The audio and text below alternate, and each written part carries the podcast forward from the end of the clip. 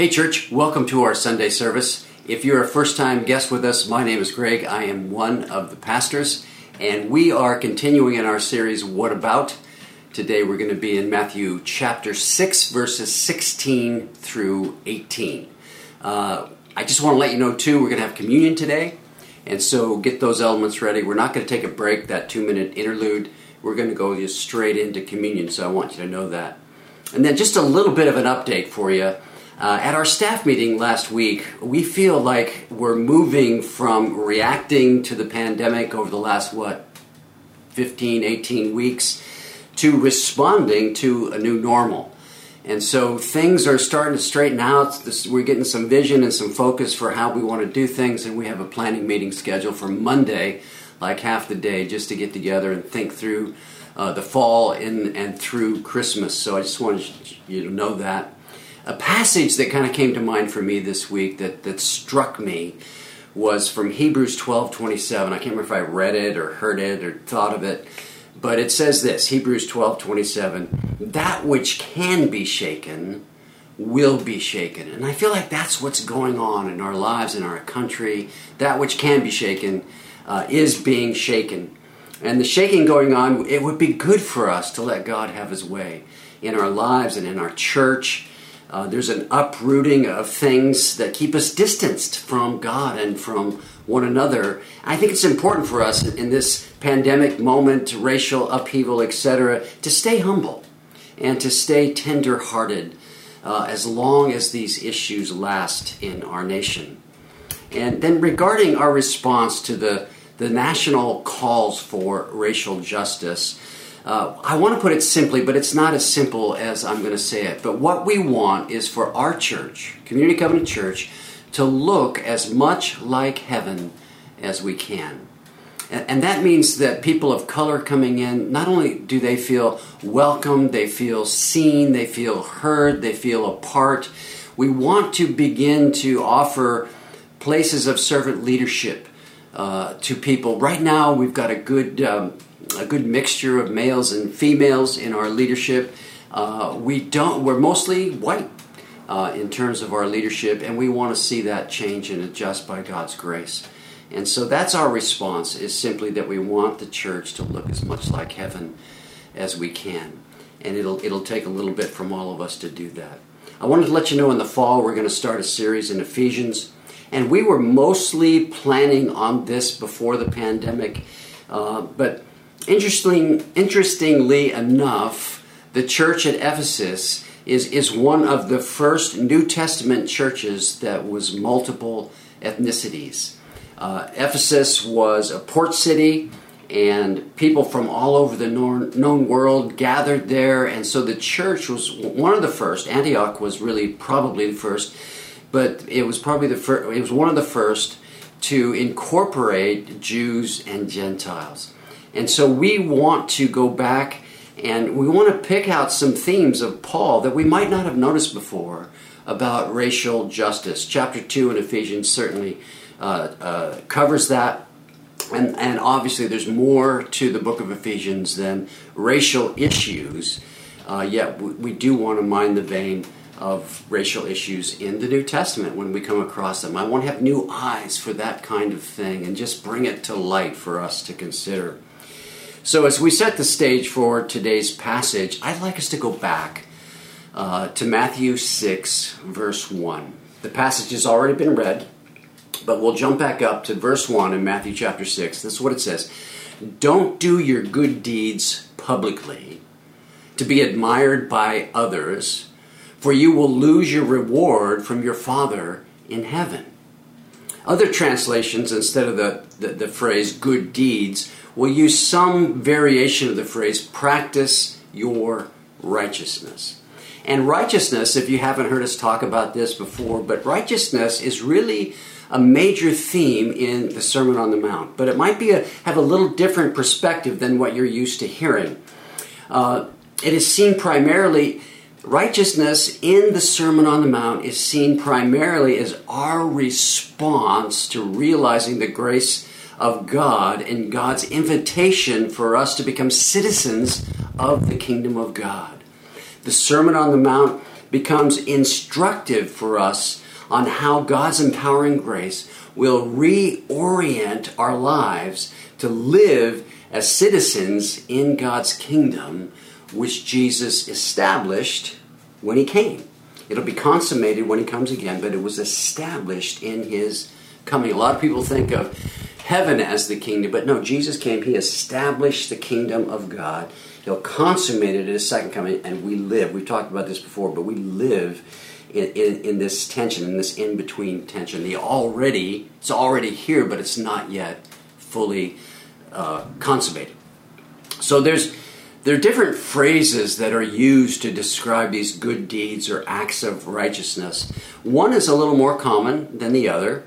You'll recognize it probably. The first one, spiritual disciplines, a phrase most of us have heard. Uh, the lesser known phrase is means of grace. What's a means of grace? Means of grace are the pathways that God provides to keep ourselves in the love of God. And this happens, I'm quick to say, more through surrender than it does through willpower. It's important to review these phrases, these, these concepts, because it's so easy for us to fall into the trap of beginning to see these as the practices that we must do in order to please God or appease God. And that's not the point. But again, the righteousness that Jesus, through Matthew, is addressing in the Sermon on the Mount is more a joyful response of gratitude than a demand of will crushing obedience. One of my mentors used to ask this question Does God want you to try and be good? Does God want you to try and be good? His answer to that question was no. He doesn't want you to try and be good. He wants you to try and be His. He wants you to try and be His. That's the difference between willpower and worship. And I would say that worship will take us farther than willpower will. And so that's the, the concept in the Sermon on the Mount in regards to righteousness. It's our gracious response, our desire to worship, to serve, to please, to honor God. That's our works of righteousness. Will the will be involved, or is the will involved? Yes, certainly the will is involved. Disciple and discipline come from the same root word. So in Matthew chapter 6, we have four means of grace, just to continue our review a little more generosity, prayer, forgiveness, which Frank did a great job on last week, and then fasting.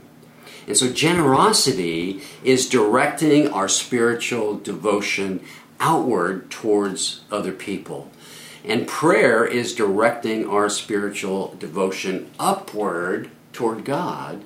And forgiveness and fasting are directing our spiritual de- devotion inward to develop um, prayerful heart callings and categories that continue to build our devotion to God.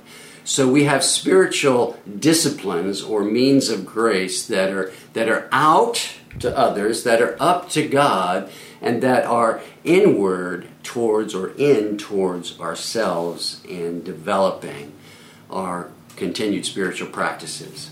We need to develop all three of these, I believe, I see in Scripture, to become healthy and vital and mature citizens of the kingdom of God. And so today, as we prepare for our all church fast, starts Monday through Wednesday. We, you know, if we break the fast at dinner, we would have dinner together, but we're not going to have dinner together, as you heard uh, in the um, announcements. Uh, so if you want to fast all through Wednesday till you go to bed and wake up Thursday, you, you could do that. So we were thinking of it as up to dinner, but it could be through dinner if you want. So um, as we prepare for the church fast, I'd like for us to consider the means of grace of fasting. And so what I'll do is I'll pray and then we'll jump in. And then don't forget we're gonna we're gonna move into I don't know if be seamlessly, but we're gonna move into communion from there. Okay, let's pray together. Lord, uh, thank you for the privilege of means of grace. Um, thank you for the privilege of spiritual disciplines. Thank you for the privilege of, of worship. Thank you for the righteousness that you provide to us by grace. I pray that we would see and understand with greater depth and clarity uh, some of these things that we're talking about today. Uh, and we depend on you to teach us beyond my words, beyond the, the singing, uh, beyond anything else. We need you, Holy Spirit, to teach us. So we commit this time to you and pray in Jesus' name. Amen. Okay. The first thing that is obvious in the passage are three verses 16, 17, 18, it was 19. Wow. The first thing that's obvious in our passage is that Jesus is not teaching about fasting in this passage for today. He's teaching about how to fast. So, what Jesus is saying here is, as much as possible, keep your fasting between you and God. Don't be that guy that tries too hard to look spiritual. That's, that's what Jesus is saying here. He's, he's talking about the scribes and the Pharisees who were concerned with outward appearances and weren't as concerned, necessarily concerned, with things um, below the surface that come out of the heart. And so, to learn about fasted, fasting, we need to look at the at the larger context of Scripture. So that's what we're going to take a few minutes to do today. And I want to also let you know that I'm going to put a blog post with some of these same things that I'm going to talk about, as well as others, a little bit more about how to prepare ourselves to do a fast, uh, to engage in a fast. Do a fast. What is that? But to engage in a fast. So look for a blog post um, that'll be up probably this afternoon. Okay. Uh, learn about fasting, we need to look at the larger context of Scripture. For many of us, what I'm going to cover today will be a review, but I do hope that we can all learn a bit more about this important means of grace. And I even hope that, it, that fasting can become uh, joyful for us uh, to engage in. And so let's begin with a simple definition of fasting. A definition would be the voluntary abstinence of our appetites and our soulish longings to develop and deepen our relationship with God. It's not just about food. We can, as we mentioned, we can fast other things. So, okay, so how do we do this? There's there's a couple of passages that are worth going to and talking about this. I'm not going to go to Isaiah 58, but that's probably the best, most concise instruction on the spiritual discipline of fasting in the Bible. Verse 6, specifically in Isaiah 58, lists four reasons for fasting, which we'll put up on the screen. First one, to loosen the bonds of wickedness. The second one, to undo the bands of the yoke. The third, uh, to let the oppressed go free. And the fourth, to break every yoke. Isaiah, that's Isaiah 58, verse 6. And I want you to notice something about those verses. Uh, there's a progression. Did you notice that from from loosening to break to breaking, and that indicates that to pray and to fast it, it can take a while. It's it's everything's not going to just happen at once, but but God wants us to be persistent in our prayer and in our fasting, and it goes from loosening uh, to breaking. Uh, Isaiah 58 7 provides some really practical, hands on examples. It talks about dividing our bread with the hungry, bringing the homeless poor into the house. That's mostly a reference to the stranger, uh, the immigrant, etc., uh, and, uh, and, and, just the poor. And, and when you see the naked, to cover him. And then it talks about not hiding yourself from your own flesh, which means that we are, we are to look after one another, kind of like the Good Samaritan passage in the, in the New Testament. And then Isaiah 58, verses 8 to 14, contains some just amazing promises concerning the fruits or the, the benefits of fasting. And so another one that, that I like to go to a lot, it's because it can it can be just so simple. And the last time we did an all church fast, I brought this up too, so you might remember it from that if you were with us at that time. A simple, straightforward passage to help us understand fasting is found in Psalm 35, the second part of, of verse 13. So it'd be Psalm 35, 13b. And this is what it says. David says this I humbled my soul with fasting. What's going on here? So in Psalm 35, David, uh, King David is, is crying out in this agonized intercession to God to be rescued from his enemies. And part of David's prayer, as we see here, he has humbled his soul with fasting. So, so, so what does that mean? Well, it's, it's widely believed that our soul is made up of, of, of three parts intellect, will, and emotions. And so, what, what's going on here, if that is true, and I, I believe that it is, what's going on here is when we're fasting, what happens is we cause our intellect, our will, and our emotions to bow down. Not we don't throw those away, get rid of them, but we cause those to bow down so that the things of the Spirit of God can emerge. So, so the, the intellect, the will, and emotions, they bow before God, and the things of the Spirit arise. Um, and so we, we, we get to see more of God's heart.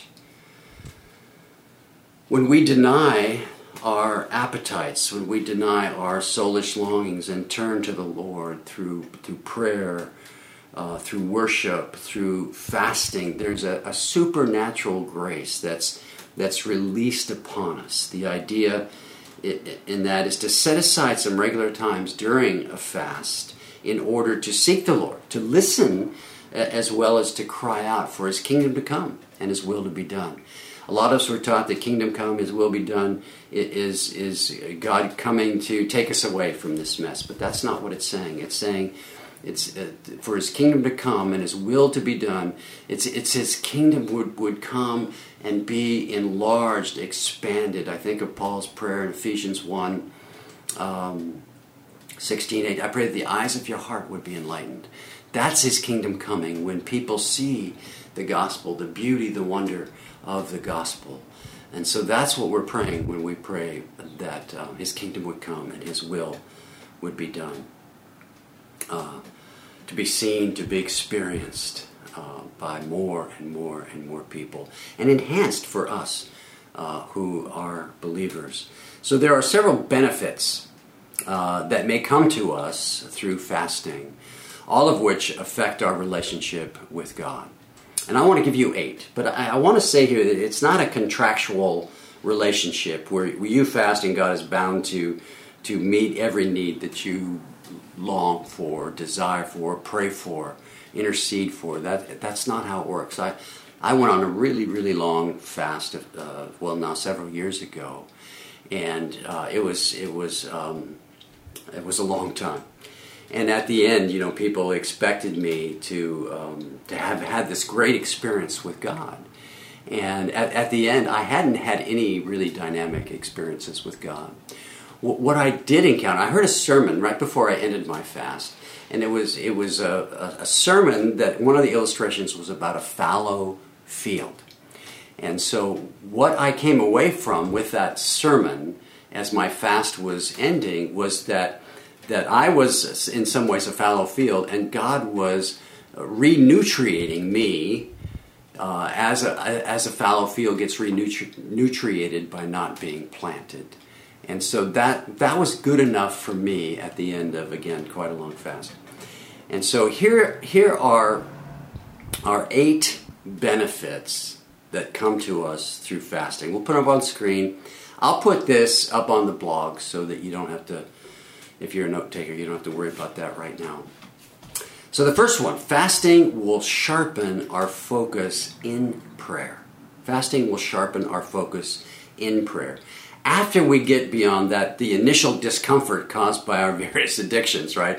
If, if you're a three to 10 coffee cup drinker a day and you say, oh, I'm going to give up caffeine, you know, for the next three days. You're, first thing you're going to have is a headache. So you're not going to be praying comfortably, but uh, or if you, or if you have some sugar addiction, you know, and you say I'm going to give up sugar. Well, we're going to suffer through those things when we go to fast.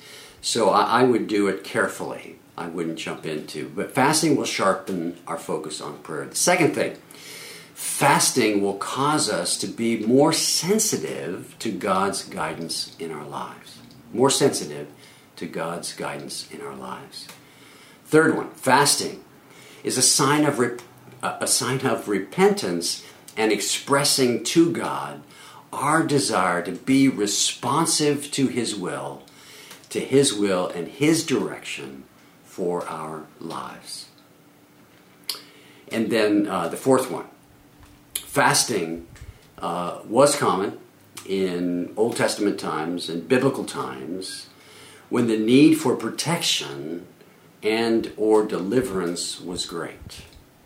I think of uh, Esther uh, when when um, uh, Haman was going to kill the Jews, and Mordecai and Esther called the Jewish community to fast and to pray, and God delivered them. I think of Nehemiah when he when his brother came and told him that the walls had been destroyed in Jerusalem. Uh, he he wept. He he uh, fasted. He prayed. He planned, and then went to meet that need. Uh, as David articulated, as we saw in Psalm 35, fasting is an expression of humility before the Lord. And then fasting is often the result of God's people seeing a need and expressing their concern. That goes back to, to Nehemiah too, uh, Nehemiah also, where he saw that need and it broke his heart. Uh, he confessed the sins of his for me and my father's house have sinned, and then he went about praying and fasting and planning, um, and that's in Nehemiah chapter one.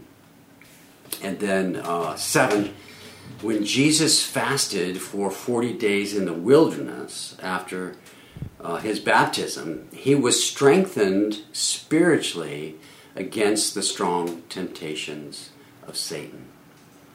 In fact, it, what it says in Luke 4:14 is that Jesus came out of that 40 days, came out of the wilderness, came out of the desert. It says Jesus returned to Galilee in the power of the Spirit. Do you want that? I want that. So fasting will help us to do that. Here's a little side note. The children of Israel spent 40 years in the desert. Uh, they couldn't get it right. They kept taking laps around Mount Sinai. Jesus spent 40 days in the wilderness and got it right because he's God. But his obedience launched his ministry. He came out of the, the wilderness, this uh, Galilee wilderness, in the power of the Holy Spirit. And then number eight, fasting can simply be an act of worship and adoration with no other purpose than to thank and to honor God. Just to say thank you. I'm going to go without food. I'm going to go without a, a meal. I'm going to do this. I'm going to do that. And I just want to say thank you, God, for your graciousness, your faithfulness, your provision, whatever it is in your life. So let's talk for a few moments about uh, the many different ways to fast. And uh, there's lots of different ways to fast. And we should always say that you should check with a medical professional uh, before you decide to do any you know lengthy fast. Some of some of you probably need to check just to do a day or two or three. Uh, and then there's lots of different ways to fast. How can we fast?